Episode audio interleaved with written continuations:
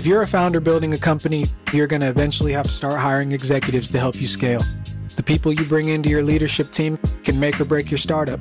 I'm Nigel Robinson with Build Talent, and in each episode, we'll be speaking with a founder or expert as we discuss the art and science of hiring leaders, why it matters, and how you can keep up. Welcome to the Gradience Podcast.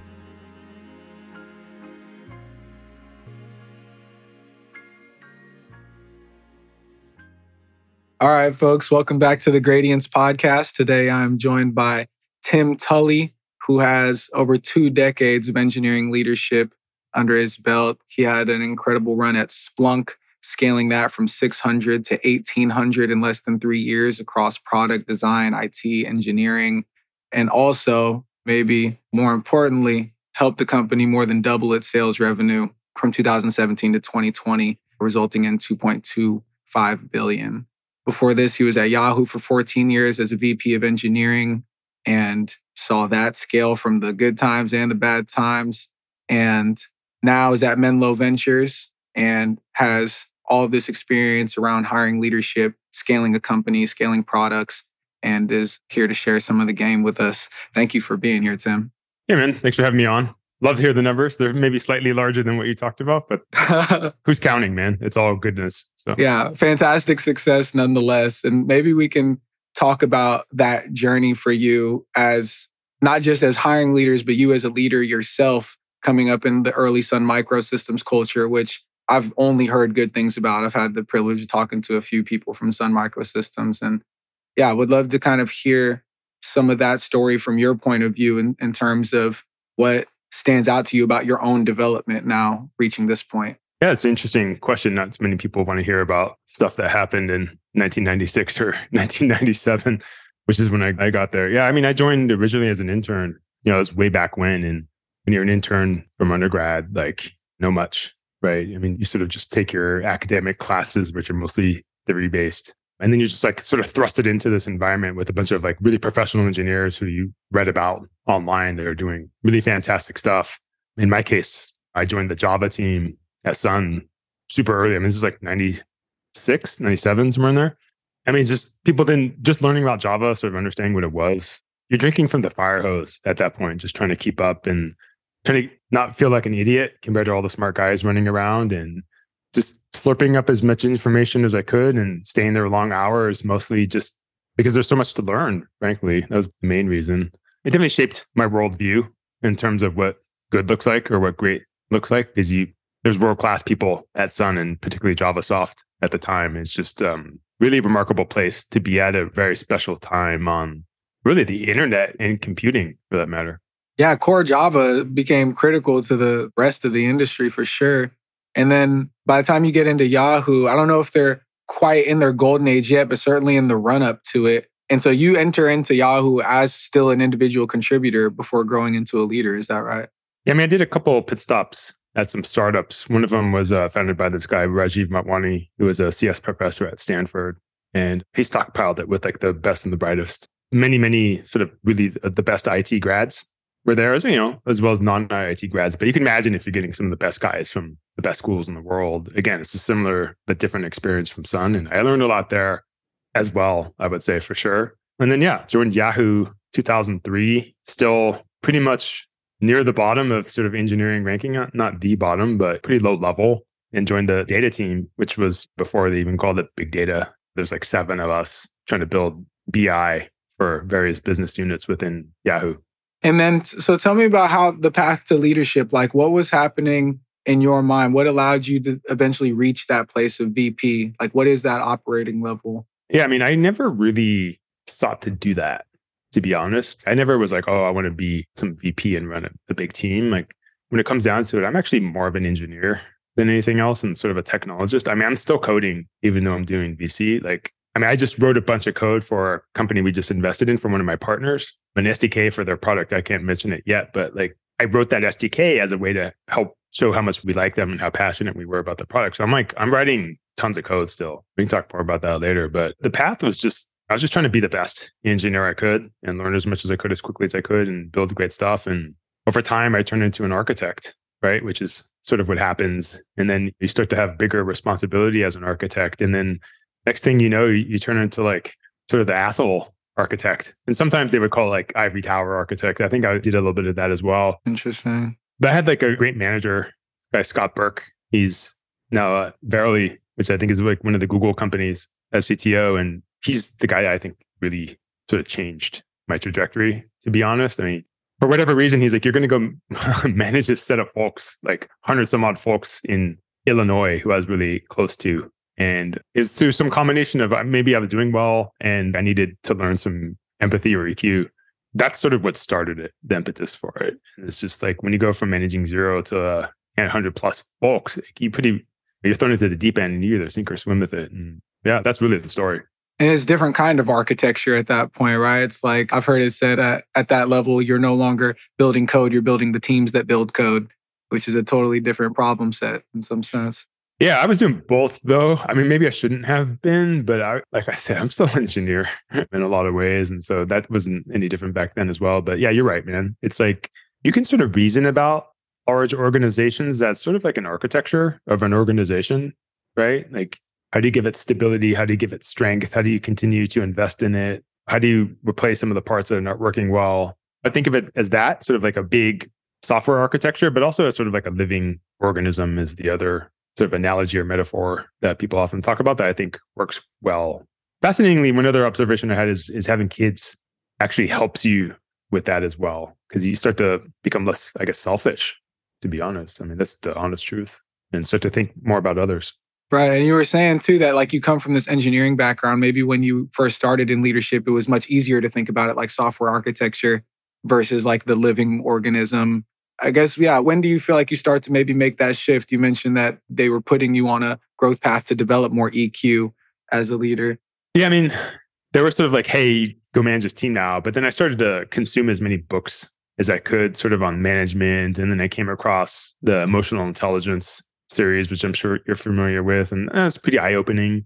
And then it's just years under the belt, right? You do it more and more. You see more successful projects come out. You start to grow the team. I think having that remote team, partially be in Illinois, was a bit challenging. I mean, not only are they two time zones away, but it's actually hard to get to because they're they were at the University of Illinois, which is not Chicago. Right? You can't just like fly into Chicago. Right. I have to fly Chicago and then drive south in the ice in the dark or like a four person plane into Champaign, Illinois. But yeah, I mean, that, that's really it, to be honest. And then it's sort of just, if you're doing well, I guess it just sort of expands. Right. And so you've developed now plenty of teams throughout your career. What are some of the common themes and learnings from these experiences now? I think I could say a whole lot of things. If I were to distill out maybe a couple early on, I used to think, okay, I'm just going to go hire the smartest people I can. Like smartest people can achieve anything. If I just like throw them in a room, then like they're so smart that it'll just work somehow organically. yeah, yeah, it'll just come out of it. You know, that's just the engineer think. It's like, oh, I just want to work with other smart engineers. That's how engineers work, right? They want to work with other smart guys. And so what I learned was that doesn't work at all. In fact, in a lot of ways, I think it's probably an anti-pattern in terms of how to do it. Interesting. And so what I started to look for was really, really sharp people. I mean, they didn't have to be max IQ. By the way, no offense to anyone who I've hired, but I mean, oftentimes they were, but they don't have to be. I think what is best is a great balance of high EQ and high IQ. Because you got to remember, it's, it's always a team. Like, no one person ever, no matter what they claim or say they can do, like, it's never one person that makes it happen. There's always a team behind everything that happens, no matter what it is. For sure. And so, if you don't have the high EQ and you're not great working with other people and leading well or looking how to develop your own team, you have great feedback. I mean, there's no way it's going to be successful. And so it took me a while to learn that lesson. But over time, you can start to train a neural net that can sort of like recognize these people, to be honest. It's like a classifier. You can build like this like classifier that can recognize these people that have that combination. And I mean, in some ways, I feel like I can sort of figure it out in the first like five to 10 minutes of meeting somebody, to be honest. Interesting. So you're not talking about like a literal neural net. You're talking about like a mental model, you're saying? I mean, that's what neural nets really are is like in your head, but it's like. Yeah, yeah. I got you. Okay. I just want to. Yeah. I don't have some classifier trained where someone inputs their. I was like, is he literally coding that? Yeah. It's not like height and weight and age and gender. Like it's more um the interface. Yeah. Right. Like in baseball, like scouts have this, they call it the good face. I don't know if you heard about this. Like Mm-mm. there's this notion of the good face. And so apparently scouts can, can like, they'll go out into the middle of America and see some high school kid batting and like they can sort of like see based on how he looks. Like they said that about Mike Trout, even though he was in Okay. like this cold weather climate, which you typically don't recruit baseball players from. He's in like New Jersey. Like he had the good face. And I feel like in some ways, I'm not saying there's like good face on engineering leaders necessarily, but you can start like pick up on it. And I feel like I'm probably about like 80% accurate, which I, I think is like good enough. No, that's solid. That, that's a lot. That's pretty solid. What are and, and obviously like maybe when you started you weren't batting 80%, but like now that you've developed or this heightened sense for knowing if someone spikes on that, what is it that you're looking for? How are you evaluating for EQ, for emotional intelligence? Yeah, I mean, I think it's you can pick up on how thoughtful people are about other people with they surround themselves with, whether it's their friends or their family or people in their organization or even their their bosses or leaders. Like you can sort of hear it in terms of how they talk about it, like how much they care, how passionate they are, and how much they want to sort of see other people succeed. Right. And that, that's sort of what I, if you would ask me, what do I miss the most about sort of operating roles? It's really like seeing the teams like achieve things that are really hard and win and then ship stuff that delights customers. I like, I really missed that. But you know, like any other neural net, it has like many, many hundreds of hidden layers. Like it's it's hard to sort of like describe exactly what it is, but over time you sort of like you develop this ability to to pick up on it. You can see it in people's facial expressions and then just how they talk about themselves in the world. Like it's just again, I'm not doing a great job explaining it, but again, there's of hidden layers in it. Yeah. Yeah. Maybe a harder question too, as if we needed to make it harder. But it's one thing for you to be able to have that sense and be able to weed out someone who has high EQ.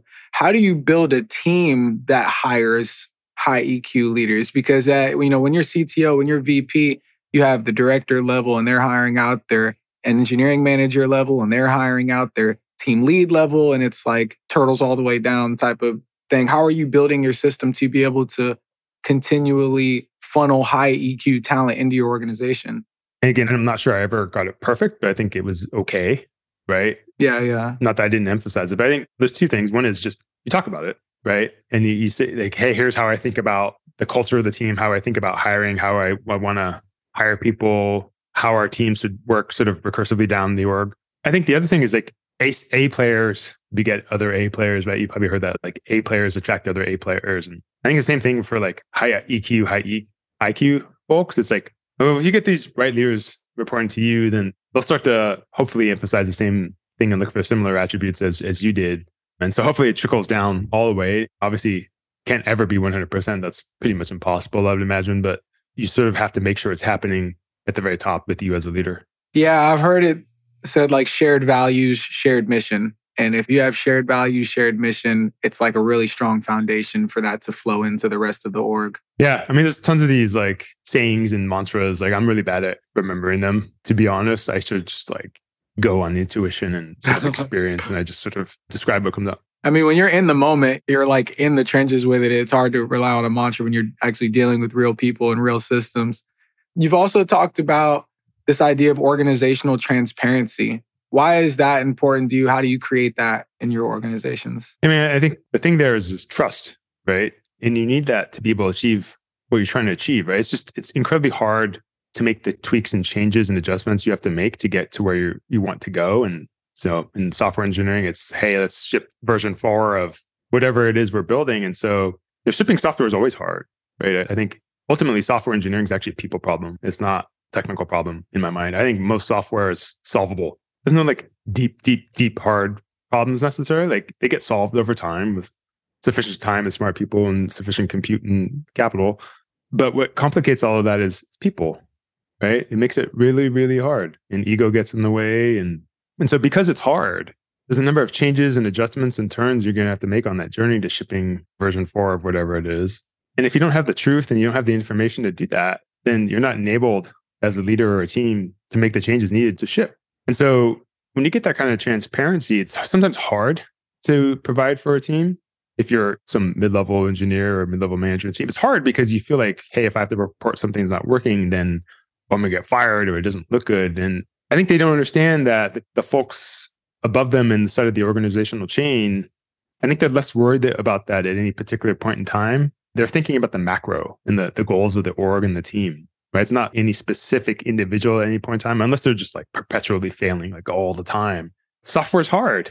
And there's non-deterministic people problems in the way of shipping. And so it's just what it is ultimately is just making sure you get the results that you want. Yeah. And I've heard that before of like making sure that you have systems in place to know when things are working and not working at the various levels within the org so that there's no kind of hidden you have to know when things are broken so there's no lag time where you don't find out about it three months later that this thing hasn't been working well.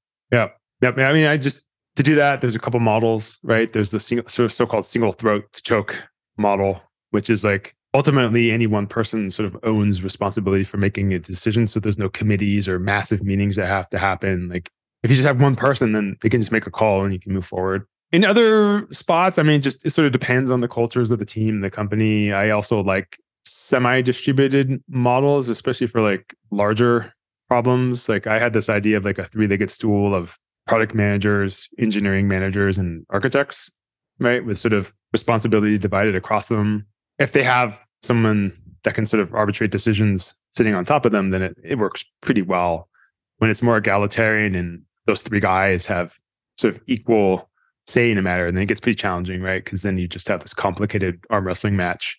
At Splunk, we had that just at the highest levels. We had like SVP of product or SVP of engineering and interesting chief architect, right? And those guys reported to me at Splunk. And so it was easier for me to sort of make those decisions, but you can imagine it gets harder as you go down the chain a little bit.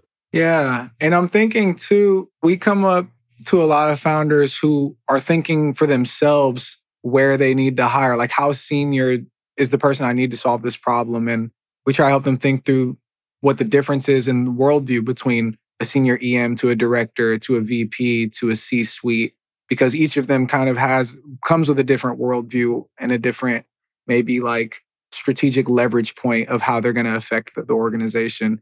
How did you deal with that at Splunk where there was so much to be done at various levels? Yeah, really good question, man. I mean, effectively, what we're trying to do at Splunk is like turn a traditional, or say, data center oriented product into cloud native SaaS database, really, is sort of what the job was. And so you're basically doing like open heart surgery on the patient while he's alive. Right. Right.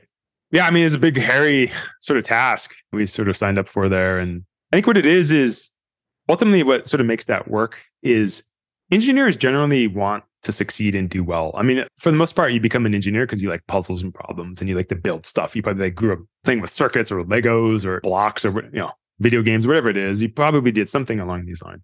Not so often people do it for the money. I think it's sort of like the wrong reason to do it because you'll probably won't do that well if you're just doing it for money. But that being said, what I found worked really well for me when I was closer to the metal was engineers like to know exactly where they're going and why they're doing it. Like who are they doing it for? Is this person going to actually use it? Why do they want it? How are they going to use it? Like they need to have all these answers all the time. And what I found was is if you can point to like where the top of the hill is for engineers all the time and like where the goalpost is, they'll go to it. Like they'll take like the shortest path, like the shortest vector directly to it and oftentimes beat it if it's super crisp. When it that doesn't happen, it's usually because they don't agree with what it is or they don't believe in it right? And so what I found worked well at Splunk was just being like super clear and consistent on exactly what we were doing. I'm like, that's what we did, right? And it's just how do you break it down into smaller goalposts along the way? So it's just like a giant divide and conquer, which engineers appreciate. Like they just want to know where they're going. Yeah. And so it sounds like there's like an ability to create that clarity for the team, like operators who can keep that North Star burning bright, who can communicate it effectively, chunk it, into sizable portions. Yeah, I mean that's what we did. It was like, okay, this is probably going to take like three years. I mean, oftentimes you always you always lowball estimates, but we always thought, okay, it's at minimum two years, if not three, and it's going to take a long time. We're not going to do overnight. So, like, how do we? Okay, we know what the end state is. How do you work backwards from that? Okay, well, it's just like humongous task. Yeah, we're not building a rocket ship, but you're basically transforming a product and company along the way. So, okay, so we know we want to be somewhere X number of years out. How do you work backwards into a series of milestones that make that happen? Well, at month six, we want this. One year out, 1.5 years out, here's where we need to be at each point. And so what we do is have these milestones and then always do a ton of demos along the way. And so because there were so many teams that had to sort of come together with different pieces of functionality to make things happen, what the demos did was create forcing functions to force the integrations to happen. Because it, like if the integration doesn't happen, then you can't have a demo. right? You can't just like show something in the terminal. Like that's not very interesting, right? Like you want to see it in the UI. Well, then you need the designers to come together, the UI guys or the middleware guys, the RESTful services guys. It all has to sort of like work. And I loved like the weekly or biweekly demos because engineers get to see things work in a sort of integrated way. Whereas, you know, typically if you sort of didn't do that, it puts people on islands and then they're sort of like only touch points or like the interfaces that sit in the Google Doc that describes the interfaces. Like that's no fun. Wow. Engineers like to show stuff off. And so every Friday we sit in this like big conference room and people would like sign up to do their demo. And it's like you get this awesome feedback. People ask questions. Engineers get FaceTime with other folks. And then you have this forcing function, like I described. Yeah, I can see like having those exhibitions makes it real for everyone too. Like you have these checkpoints, but if you're having kind of these exhibitions, these demos every couple weeks, people are able to see the progress in real time and it keeps them motivated, I'm sure. Yeah, yeah. What we're doing in particular at Splunk, I would say harder than starting from scratch, right? Because you have all this sort of like momentum in the product and all these edge cases to deal with, and you feel like you have to do feature parity. In a lot of ways, it's sort of this like boat anchor you have to drag around with like a decade plus of features and sort of bugs that are now customers got used to having there, which became features. And it's a lot harder, I think, than starting from scratch to be honest, in that case. Like it would have been easier for us to start from zero, I think, in some way. That's funny. Yeah. So, so to that, you have this two decade long of being an engineering operator at leadership levels, at high level strategic, tactical levels. What brings you to Menlo Ventures and what was kind of your thinking in stepping now into the venture space? Yeah, I mean, I grew up in the Valley in Fremont in early 80s. You sort of see, I don't know, the layer cake of like how things work. I mean, it, back then it was like semiconductor stuff and Apple, which I grew up with, and then Intel and so on and so forth. It was sort of new venture was at the root of all that because that's where the capital comes from to get these companies going. And so it's was something that was like out there. I thought, oh, that might be interesting one day, but I never really thought it was really something I would ever do, to be honest. Because like I keep saying, like I like building stuff. And so I just never thought I'd really do anything else than just like write code till I die. To be, I, well, I am still coding, so maybe that will happen. But like, yeah, yeah, you know what I mean. I do. Right. And so, you know, I did the CTO thing for around four years at Splunk. I always wanted to be a CTO as an engineer. That sounds pretty cool. And then I did it, and with some amount of success, I guess. I hope. And then what happened was my wife has been doing venture for a while. She'd been doing it before me for quite some time, and I just sort of watch her do it four or five years before I did it. You sort of like, it looks so fascinating when you sort of live with it, right? And you sort of see the, the variety of companies and meetings and experiences. And it's just, it seems helping build out companies at a federated way. It's just so fascinating. And I thought, hey, if I ever met the right set of folks where I really want to work with these guys, because I always knew based on watching my wife that like you're kind of like joining a, it's like getting married almost. Yeah. I mean, it is a part. I mean, talk about like a, as a partnership. It's a partnership. Like I, like that word in the most literal sense is what it is.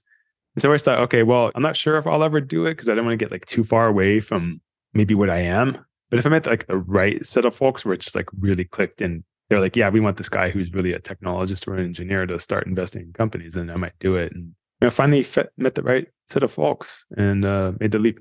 Nice. And do you have kind of a, an investing thesis You've been there about a year and a half. Are you still developing it, or what's your take on the market? The market's the market. I mean, people have heard about that as knowledge. I don't need to analyze or predict or yeah, yeah. I just mean from prognosticate anything around this from in terms of like focus areas and stuff. Yeah, I mean, it's just if you've been listening for the last 20 minutes or whatever, you can imagine what it is. It's cloud database stuff, infrastructure, developer APIs, security, DevSecOps, DevOps stuff, definitely the AI ML focused things of that nature. And then I, I tend to like things that are more platform oriented, right? So databases, heavy backends. I'm not really into like very narrow applications per se. I like the scale, I like the challenge, I like the technical parts of it. Yeah, I mean that, that's really it, to be honest. Yeah. And now you've sit on the board of several startups. You have this experience of really cutting your teeth on something like Splunk and, and seeing the scale of Yahoo over that period. What is the advice that you give to them? I guess general themes, but also kind of in relation to hiring. Do you mean to the founders of the companies? Yeah. Yeah. I mean, I think it's one, don't overhire right now, obviously, because you got to preserve cash and get your burn rate down in the economy because fundraising is getting increasingly hard. I think it's also hire doers, hire people who make things happen and make things ship. I think this is probably a little controversial. I think in some ways that's what Elon Musk is doing, right? It's like you read all about these statements that are what's happening on the inside. I mean, he's probably just calling it down to people who can just sort of move really fast and just ship a ton of stuff because there's probably this huge backlog now that's been created that they want to work against and make the product amazing. It's just that's what I would do as a founder. It's just hire the very best and the brightest with high EQ that make stuff happen, that ship great software as fast as you possibly can. That's really it. And I would really stay away from people managers as much as you. I mean, if you have like 50 engineers, they need some manager, right? But people who are like professional managers that used to be like senior vice presidents at some humongous company should not be joining, I don't think, as an engineering manager of like a 10 person startup right now. It's just unless they just like really want to get their hands dirty again. But I think you know what I'm saying is ship a bunch of stuff that's great, that delights customers as quickly as you can. And whoever can do that, that's who you should hire. Yeah, it's like uh, optimized for speed. It's a difference maybe between value creation, value maintenance type of teams. Yeah. And if you're a great founder, you probably have a great network, is my guess.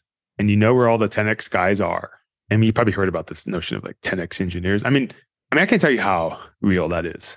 I mean, a 10x engineer. Once you've met one, once you've worked with one, you're like, oh, this is what they mean. Yeah. I mean, it's just, I mean, it's remarkable what a true 10x engineer can do versus like a team. They just move so much faster and they have so much more clarity and they can just achieve things that just sounded impossible and large and too hard and reduce it down to something almost beautiful and sort of elegant. Yeah, I was going to say the elegance. Yeah. Yeah, the elegance. It's just they reduce a hard problem down to something that just sound pretty simple and they do it in a timely manner. I mean, I've met probably one or two hundred X engineers as well, I would say. And it's just, I mean, you could, I'm not even sure how to articulate this well. I mean, you could almost probably have them replace a six to seven person team and probably operate three to four times faster than that team. Yeah, especially if half the team is junior. Definitely, I've heard it said that like really smart people can come up with really complicated solutions. It's like because they're so smart, they can come up with a really complicated fix for this complicated thing versus, yeah, the more maybe poetic solve. I mean, it's like that Mark Twain thing, right? If I have more time, I write a shorter letter. In some ways, it's like applies to software. Yeah, exactly. It's actually harder to make things simple a lot of engineers, their intuition is like, oh, let's build this like Rube Goldberg machine and like make it crazy complex. It's actually hard to make it simple, it turns out. And that's what I look for, frankly, is like really smart people make things simple. And like you want less surface area, like you want less code. And I think a lot of engineers don't understand that initially. And the other thing we're, we're talking about the 10x engineer, don't overhire, keep it to doers, people that can move quickly.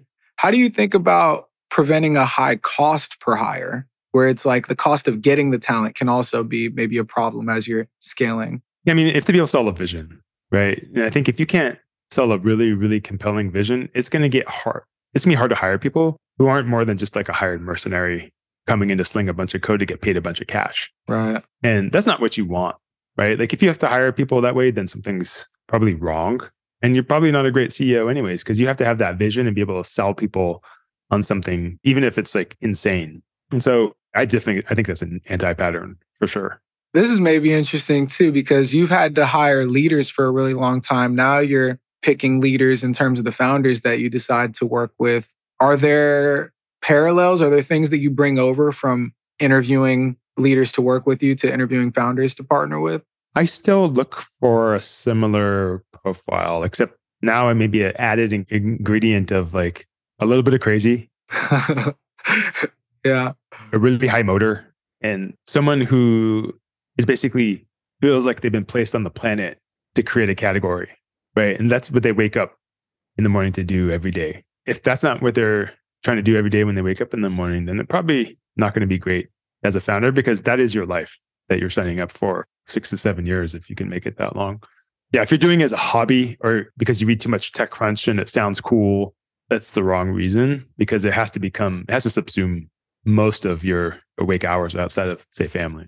Man that's deep. Yeah that just that sense of self that i was put here to do x. Yeah it's hard to find man. It's hard to find because i think the media has created this situation where it's like cool yeah. to be a founder in some ways even that sam bankman mean, he's like a celebrity now right like He's in the news. He's in mainstream media. Can't get away from him now. Even if yeah. you didn't know who he was before, you definitely know these days. Even though it's like this major screw up or f up, or I'm not sure what extent of language I can use on your show, but like, yeah, no, feel free. I mean, it's appealing for some people, right? They want to be in the news like that. They want to be newsmakers, and so it's like, oh, let me go create a company, right? And there's a lot of people out there who are doing that. It would shock you. Yeah, I remember when I was doing the college talent rounds at A16Z, and I was going to all these top CS schools and meeting all these flavors of founders before they meet people like you, where they're reading on about Tim Ferriss, they're reading about Andreessen Horowitz, and you see all those flavors for sure of people who want to lead from the front versus people who want to lead from the back versus people who can't stop thinking about this thing versus like they think maybe it's a get rich quick route. It's definitely the way that people conceive of what it means to be a founder is kind of all over the place. It's much more rare to find the people who are the I was put here on earth to solve or to build. Yeah. And then you're there to help the team achieve. Like, what is your job as a leader, right? Is to remove obstacles and find ways to enable the team to succeed. I love that definition. Yeah, that's the job. Yeah. What is, is there a question or a set of questions that you ask in every interview? When you're, whether you're talking to founders, whether you're talking to VPs, directors. Yeah, I mean, I don't do like the why is a manhole cover round or yeah, yeah. like how many nails are there in the Brooklyn Bridge or like this is like those are kind of silly. I usually it's a variety of questions. I would say I usually like attenuate it to the conversation or who I'm talking to and sort of what I feel like is missing. I would say oftentimes, more often than not, I'll, I'll always sort of like ask, like, why did you pick up the phone when we called? Right. Like, that's a good one. Yeah. I'm sure you get these all day. Why'd you answer? Yeah. Right. I use that one myself. okay. I like that one, right? Because you get this, hopefully you agree, you get this like pretty wide distribution of answers.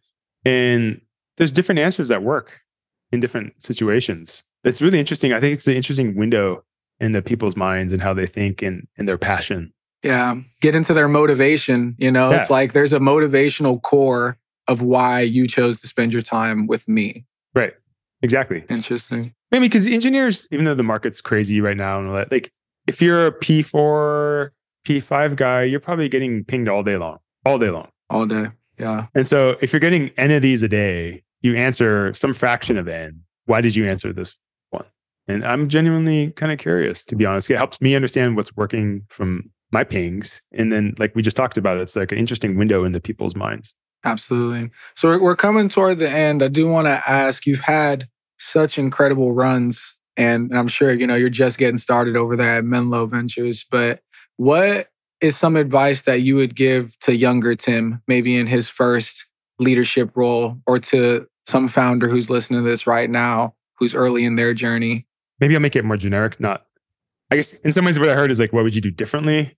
Maybe a different maybe what you're actually asking is it can be that way. I'm trying to give you the, the range. Yeah. What advice would i give to young people early in their career? Maybe is an easier question to answer. I think that one if you're an engineer say you're 23 24 you're just getting out of grad school or what have you well one is i would definitely advocate for grad school. There's no doubt about that. But maybe that's a different discussion. I think it's try to be deep as many things as you can be right? And don't pigeonhole yourself into any particular role right? Like oftentimes people will get sort of typecast into being like an iOS developer. That's awesome. And it's like awesome if you're like the number one guy in the world or the best one in the world. I feel like in some ways that can limit you over time because iOS won't be there forever. Let's say it's Foobar OS in 20 years or 10 years even, right? Or iOS looks nothing like it does once it lives in the goggles. I don't know. It's like, it's not helping you a ton. And I feel like the best growth path if you're an engineer and you want to stay technical is to become an architect. I think that's a really fun job, to be honest, because you can still write code if you're good about it, as you should if you want to be a great architect. But to be able to do that, you have to be able to reason about a system holistically, like front to back. And if you like typecast yourself into just this iOS guy, it's just going to be impossible for you to think about things holistically you know the illities of a system. That's what you should sort of familiar yourself with familiarize yourself with because that's what helps you understand what an architecture should look like. So i think it's go as deep as you can while being as broad as you can at the same time and build a bunch of stuff that has like nothing to do with your day job at home as a passion project. Like i got into mobile in i don't know right release the first sdks and just build a bunch of toy apps to like track diaper usage of my babies or like a remote control that didn't exist that I wanted to show pictures I took on the first iPhone on the TV. Like kind of stuff that I'm not going to make a bunch of money from, but to be able to get it to work from an idea actually requires a lot of research and time. And I would definitely do them in areas that you don't understand that well. And so what happens is it's hard to see like the forest of the trees, but what ends up happening is that kind of like work that you do in the background may not apply to your job today, but it like almost always pops up like somewhere down the line. Like you can't see it now, but it is going I guarantee it's always going to pop up and you're going to see it in some decision you have to make or some hire you have to make or some integration with another company. Like it's going to happen and that knowledge will be invaluable. And you'll also be seen as this person that's broader and it helps you sort of rise faster. I a thousand percent agree. This is, I was at uh, Afrotech last week and that was really the kernel of game that I was trying to give off to all the early career people is like we're in this era of deep generalists where specialization is good. You know, we need specialists in some areas, but largely when you're early like that, you want to go deep in a wide spectrum and just chase the curiosity. Yeah. Because the like to your point, the muscle that you're building is going from idea to manifestation to idea to manifestation. And that muscle memory, like getting yourself that kind of momentum early, absolutely always pays off. Yeah. I think it was like a is sprints in a marathon, right? It's like each sort of vertical is like a mile marker. Sprint to the mile marker on iOS, and then go to the next mile marker as fast as you can on Android, and then as fast as you can on like middleware, right? And just run these like sprints and get there, become as great as you can in the shortest amount of time, and just be full stack all the way through mobile, front end, web, web UI stuff, databases, CI/CD pipelines, like everything. I love that. And it's it's hard, right? And I'm not saying you have to be the very best in any one, but what you want to have is this like this mind of being able to think about the whole thing as like a giant machine. Yeah, our uh, our friend Chandan, the co-founder at CoinTracker, he called it lantern consciousness of not like looking directly necessarily at anything, but like being open to the things that are around you as you're making as you're working. Yeah, that's a great way to think about it. I think of it as building a house. If you're building a house, like you can't just be like a drywall expert. Like you if you're building the whole house yourself, you have to understand electrical, plumbing, drywall, roofing, like digging holes, pouring concrete. Like it's there's just so many different disciplines that are like pretty hard to be great at. Yeah. Like software just as it is for building homes. And that is that is really the challenge for founders, right? Like founders are trying to build these castles, maybe these monuments. They got to know the full range of what goes into it. Yeah, that's hard, man. Marketing, sales, product engineering, leadership. It's yeah, founder is hard. It's a hard job. I'm shocked so many people want to do it, to be honest. yeah. I, I always encourage them, you know, bite off more than you could chew, see if you choke, I guess. but okay, some wrap up questions.